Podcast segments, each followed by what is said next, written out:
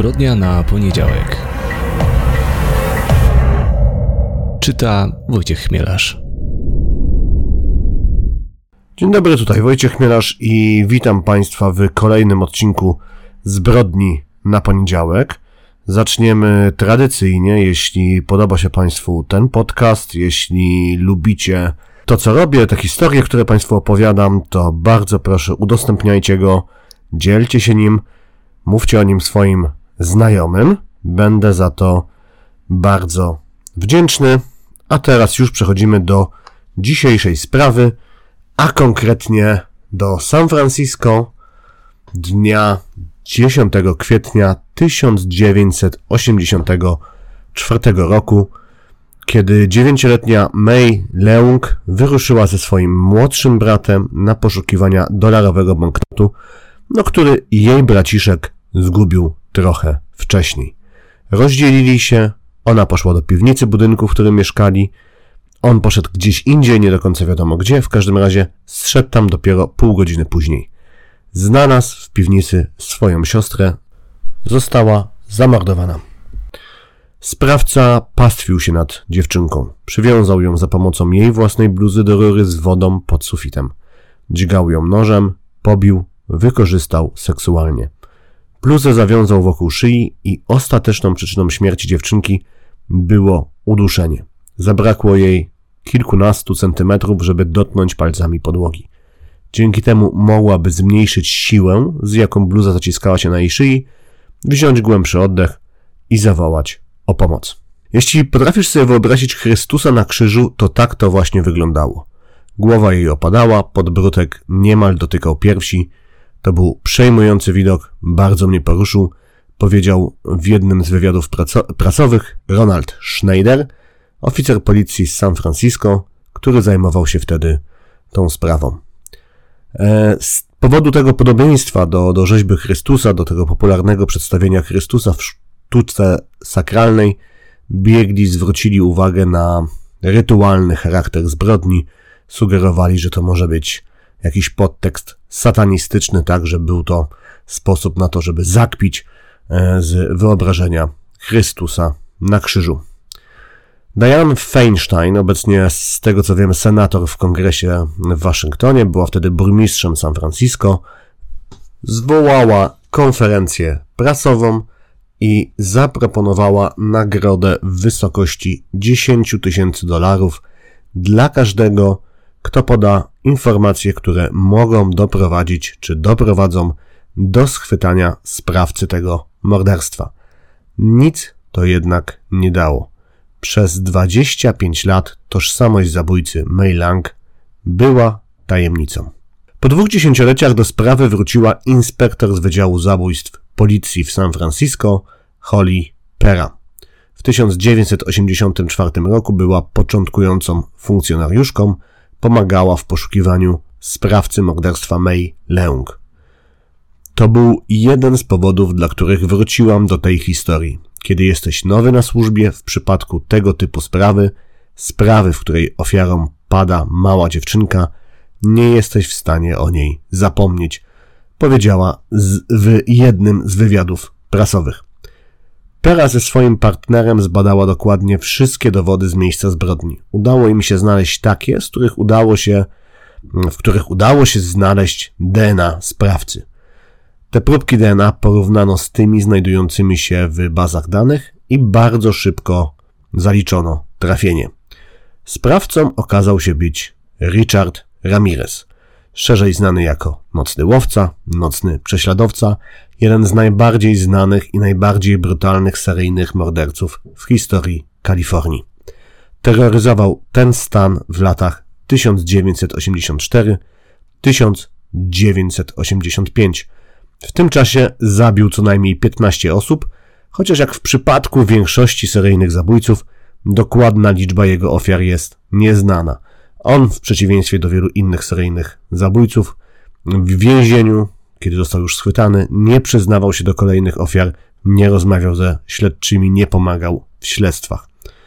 W kwietniu 1984 roku mieszkał w San Francisco i to zaledwie kilka bloków od rodziny dziewczynki.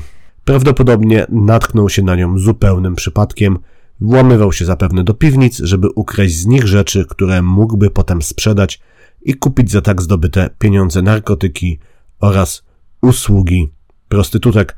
Tym się głównie bowiem Richard Ramirez zajmował, to znaczy był złodziejem, który włamywał się do piwnic, do domów, do mieszkań.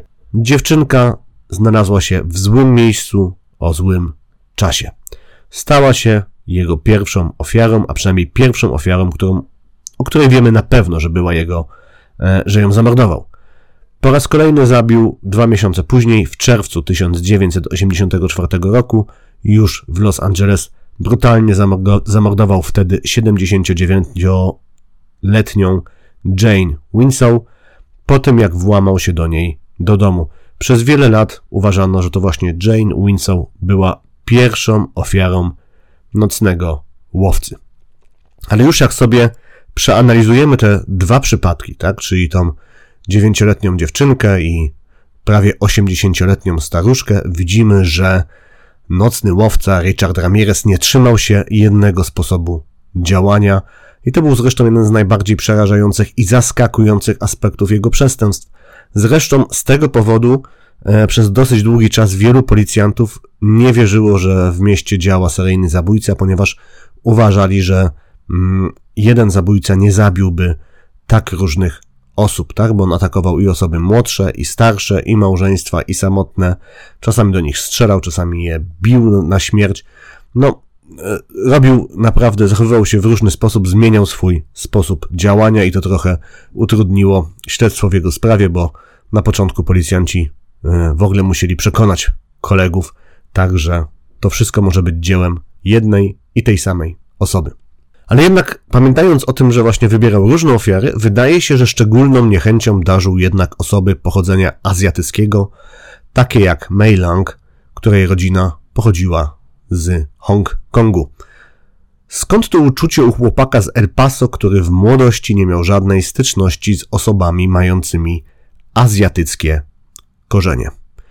Na młodego Richarda Ramireza ogromny wpływ miał jego kuzyn Miguel Ramirez, weteran z Wietnamu, gdzie służył w zielonych beretach i on z zachwytem opowiadał chłopakowi, jak to jest przyjemne uczucie zabijać Wietnamczyków i jak to wspaniale być panem życia i śmierci.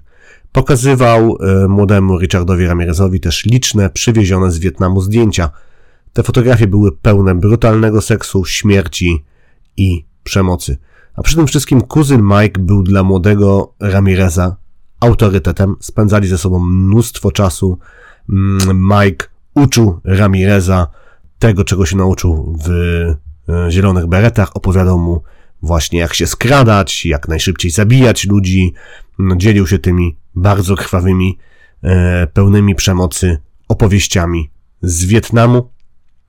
I, e, a młody Richard, no, chłonął je jak gąbka. Pewnego dnia Podczas kłótni Miguel z zimną krwią zastrzelił swoją żonę, Jess. Nie trafił jednak do więzienia. Sędzia widział w Miguelu Ramirezie amerykańskiego bohatera wojennego, który nie potrafił się odnaleźć po powrocie z wojny do domu. Sędzia uznał, że w chwili popełnienia morderstwa, zabójstwa Miguel był niepoczytalny i wysłał go tylko do szpitala psychiatrycz psychiatrycznego. O czym jednak przez wiele lat nikt nie wiedział, Richard Ramirez był świadkiem zastrzelenia Jess, był wtedy domu, był wtedy w domu, wszystko to widział, nikomu się jednak do tego nie przyznał.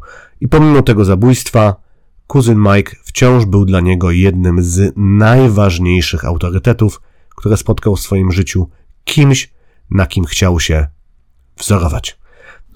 Co ciekawe, podczas swojego procesu Richard Ramirez mówił swoim adwokatom, swoim obrońcom, także nie chce być łączony z żadną sprawą, żadnym morderstwem, z żadną, które wiązałoby się z żadnym morderstwem dziecka, po prostu mówiąc krótko.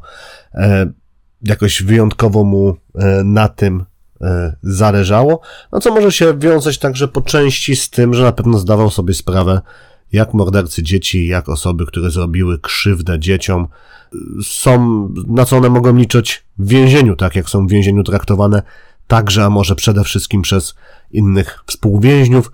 Natomiast podczas czytania książki Filipa Carlo, Nocny Prześladowca, Życie i zbrodnie Richarda Ramireza, no ten, ta informacja pojawiała się dosyć często, jakoś mocno mi się wbiła w głowę i jakby trochę Trochę mnie dziwiła, tak? Ponieważ no, z tej książki Filipa Carlo wynikało, że no, on raczej atakował osoby dorosłe, tak? Natomiast to wynika z tego, że ta książka, którą notabene, o której będziemy mówić, o którą już teraz bardzo Państwu polecam, już na tym, w tym momencie podcastu, tak, e, została wydana e, po raz ostatni poprawiona w 2006 roku.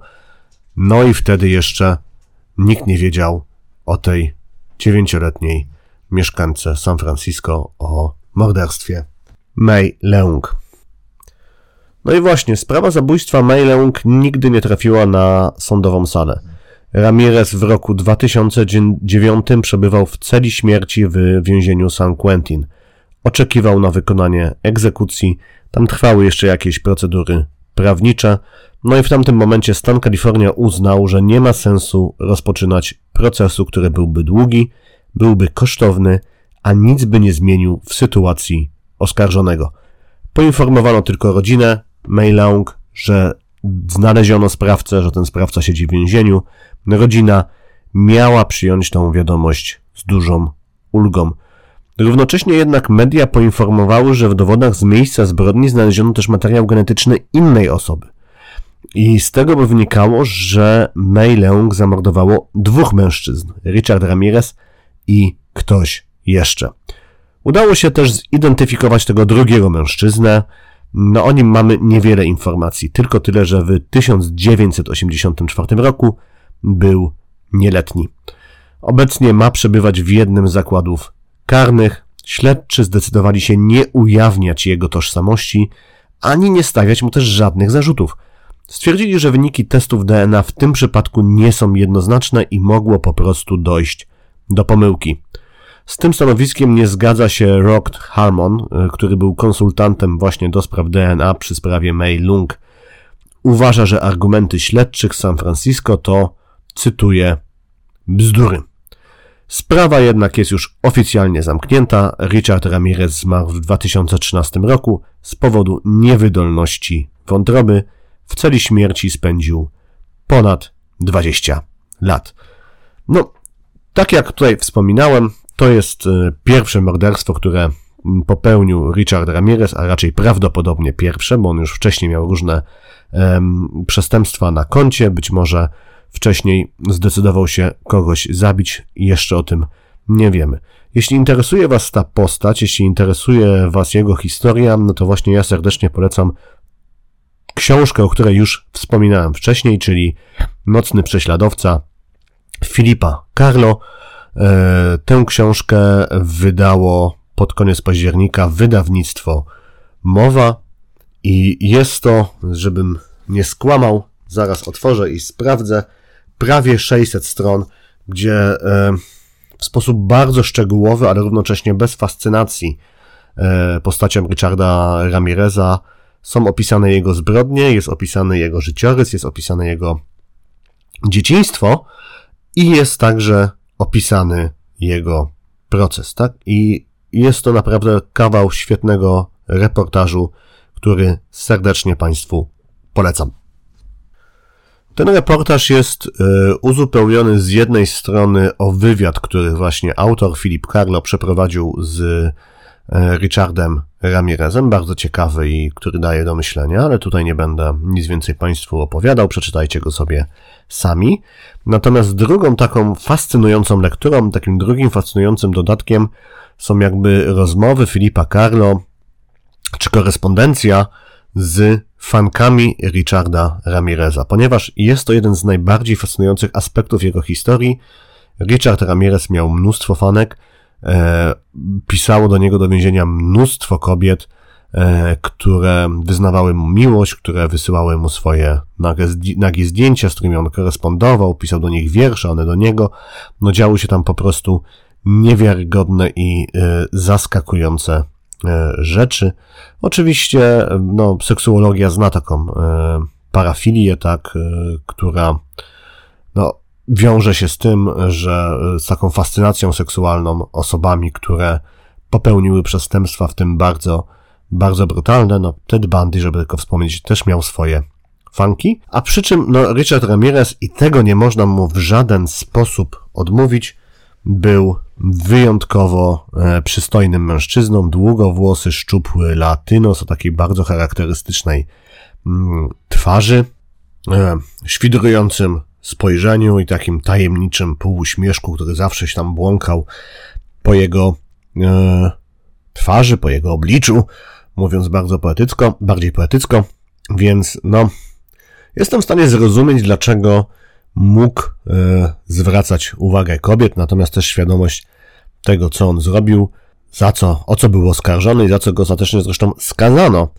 Tak, czyli te liczne morderstwa, bardzo brutalne, raz jeszcze, bo tam dochodziło i do przemocy seksualnej, i do bicia, i do gwałtów, no naprawdę przerażające, przerażające historie. No a jednak, jak Filip Carlo opisuje, na sali sądowej zawsze jedna, dwie ławki, a może nawet więcej były wypełnione jego fankami, te, które się w niego wpatrywały, mając nadzieję, że on choć raz na nie spojrzy, może wyśle im jakiś sygnał.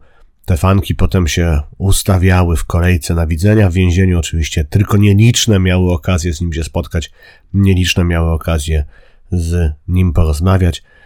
Więc działo się tam istne szaleństwo i przy czym to szaleństwo oczywiście trochę osłabło po czasie, ale cały czas się utrzymywało i Richard Ramirez chyba do końca swoich dni mógł liczyć na zainteresowanie właśnie kobiet z całego świata, które pisały do niego listy i wierzyły, że jest on niewinny, albo nawet jeśli nie wierzyły, nawet, nawet jeśli wiedziały, co zrobił i były przekonane o tym, że jest winien, to w żaden sposób nie e, umniejszało to ich fascynacji i tak chciały z nim nawiązać kontakt, więc jest to coś, co absolutnie trudno, bardzo trudno e, zrozumieć. I jedną z takich kobiet była Doreen e, Lioy, kobieta z dobrej rodziny, która po raz pierwszy natknęła się na informację o Ramirezie bodajże podczas oglądania jakichś wiadomości, w momencie, kiedy była informacja o tym, że go złapano.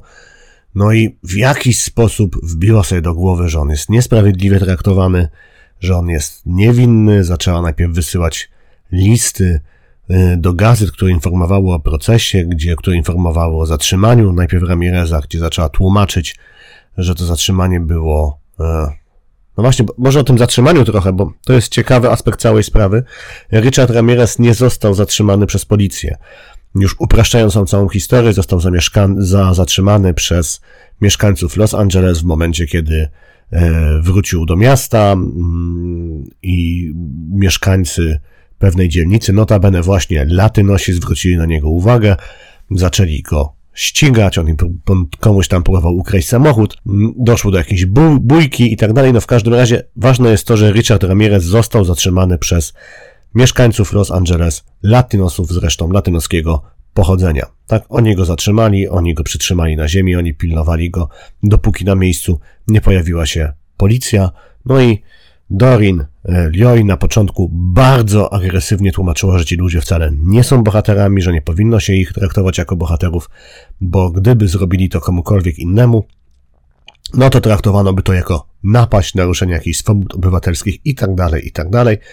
No od tego się zaczęło, ona coraz bardziej się w to wkręcała, pisała coraz więcej listów e, do różnych mediów, gdzie broniła Richarda Ramireza, w końcu się z nim skontaktowała, on się zgodził na widzenie z nią, zaczęli rozmawiać, e, no i ona właściwie towarzyszyła mu jako jedna z tych najwierniejszych e, fanek niemal każdego dnia procesu. Dosłownie całe swoje życie podporządkowała procesowi e, Richarda Ramireza, podporządkowała mu i temu, żeby mogła się z nim regularnie jak najbardziej regularnie spotykać. No do tego to stopnia dochodziło, że ona się ustawiała pod murami więzienia w te, te dni widzeń jakoś o czwartej rano, żeby na pewno być pierwsza w kolejce e, do swojego ukochanego, no bo właśnie szybko sobie zdała sprawę z tego, że go kocha. Tak? I łącznie doprowadziło to do tego nawet, że przeprowadziła się bliżej więzienia San Quentin, gdzie go umieszczono właśnie, żeby, żeby być bliżej niego, żeby te wyprawy do więzienia mniej ją kosztowały. Wysiłku były szybsze, były, e, mogła je częściej pewnie też odbywać. Ostatecznie w 1996 roku Dorin Joy wzięła w więzieniu ślub z Richardem Ramirezem i zmieniła nazwisko na Lioy e, Ramirez, co sporo ją kosztowało, ponieważ ona już wtedy była osobą publiczną. E, wiele osób właśnie się fascynowało ją postacią, jej postacią, jak to się stało, że właśnie dziewczyna, dobrze wychowana, e, z porządnej mm, rodziny, no w skrócie taka osoba, która mogłaby być ofiarą Richarda Ramireza, dlaczego ona się w nim zakochała, dlaczego się zdecydowała być jego żoną. E, jej rodzina przez długi czas to znosiła, przez długi czas to tolerowała, ale się, kiedy się dowiedziała, że ona wzięła z nim ślub, czy bierze z nim ślub, to totalnie i e, zupełnie się od niej odcięli, zerwali wszelkie więzy. I to się właśnie wydarzyło w 1996 roku. Richard Ramirez, jak wspominałem, zmarł w roku 2013. No i teraz będę szczery, przechodzimy trochę na obszar plotek. I tak trochę proszę traktować informacje, które zaraz Państwu przekażę e, i o których Państwu opowiem, ponieważ ja je, no, one się pojawiają w licznych źródłach na temat Richarda Ramireza, natomiast w żadnych takich oficjalnych, o tym to są jakieś blogi, to są jakieś e, strony poświęcone morderstwom, natomiast nie znalazłem tego potwierdzenia tego w żadnej takiej, no mówiąc brzydko, poważnej gazecie, nie pisał o tym żaden New York Times, ani nawet New York Post, tak, tylko mm, no, na różnych forach to się pojawiało w różnych blogach i tak dalej, i tak dalej. Ale do czego dążę? W 2013 roku e, Richard Ramirez zmarł w więzieniu z powodu tam choroby wątroby i nikt nie odebrał jego ciała. E, nikt nie chciał odebrać jego ciała, ani rodzina, ani jego żona, w związku z tym jego ciało zostało skremowane, tak? I sporo osób zaczęło się zastanawiać właśnie, co się stało, że Dorin, tak, która do tej pory bardzo wiernie stała przy swoim mężu, która nie e, bardzo chętnie nim opowiadała, która cały czas go w mediach broniła, która przez całe swoje życie i całą tą ich relację wydaje się, że szczerze wierzyła, że on jest niewinny, dlaczego e, nie odebrała ciała, dlaczego go nie pochowała. No i pojawiła się taka informacja, że tak naprawdę ona już nie jest jego żoną, że mniej więcej w roku 2009 roku doszło do separacji, przestali się ze sobą spotykać, przestali się ze sobą widzieć. No i są jakby dwie teorie, dlaczego tak się stało. Pierwsza teoria mówi o tym, że już w 2009 roku Richard Ramirez wiedział, że jest chory, wiedział, że nie ma szans na wyzdrowienie, w związku z tym podjęli taką wspólną decyzję, że odcinają się nawzajem o siebie, że tak zamykają ten związek po to, żeby ona nie musiała się męczyć, wiedząc o jego e, chorobie. Natomiast z różnych powodów, no tak biorąc pod uwagę jakby profil psychologiczny e, Ramireza, ale też e, Dorin, wydaje mi się ta wersja mało prawdopodobna, ponieważ ona już dosyć dla niego poświęciła i wydaje mi się, że byłaby gotowa że chciałaby, tak, zostać z nim do końca i towarzyszyć mu w tych ostatnich chwilach, a on, no cóż, on chyba sam był na tyle egoistyczny, że w ogóle by się o swoją mm, żonę nie przejmował i chyba by nie dbał o jej tak dobre samopoczucie. No więc pojawia się teraz e, druga teoria, to znaczy do tej separacji miało dojść w roku 2009, no i tutaj dochodzimy do tego, o czym mówiliśmy przez większą część tego odcinka, co się wydarzyło w roku 2009. No więc odkryto i dowiedziono, że Richard Ramirez zabił, zamordował bardzo brutalnie dziewięcioletnią May Leung. Tak czy sam, czy z kimś jeszcze, nieważne, natomiast jest odpowiedzialny za wyjątkowo brutalny mord na dziewięcioletniej dziewczynce w San Francisco. No i właśnie to podobno dla Dorin Lioy było już za dużo. W tym momencie jakby straciła złudzenia co do swojego męża i stwierdziła, że jednak nie chce mieć z nim nic wspólnego. No i jeśli to jest prawda, a trochę bym chciał, żeby to była prawda, byłaby to jakaś fajna puenta tej historii i e, jakby dowód na to, tak, że nawet pomimo tego, że sprawa zabójstwa Maylong nie trafiła, tak jak mówiłem, na sądową salę, to pomimo tego Richard Ramirez za tą zbrodnię też został ukarany, bo opuściła go jedna z naprawdę nielicznych osób, która przez te wszystkie lata ciągle przy nim stała i wierzyła w jego niewinność. To była zbrodnia na poniedziałek. Bardzo dziękuję za Państwa czas, za Państwa cierpliwość. Bardzo przepraszam, że może jakość tego odcinka jest troszeczkę słabsza, natomiast męczą mnie zatoki. No pomimo tego mam nadzieję, że e, miło się Państwu słuchało. No i raz jeszcze proszę, jeśli Wam się to podobało, udostępniajcie, dzielcie się tym, tym odcinkiem i nie tylko. I zapraszam do wysłuchania kolejnego, o czym będę w nim mówił jeszcze mówiąc szczerze, nie wiem, ale postaram się przygotować jakąś fajną, ciekawą historię. Pozdrawiam serdecznie, dziękuję za Państwa czas. Wojciech Chmielarz.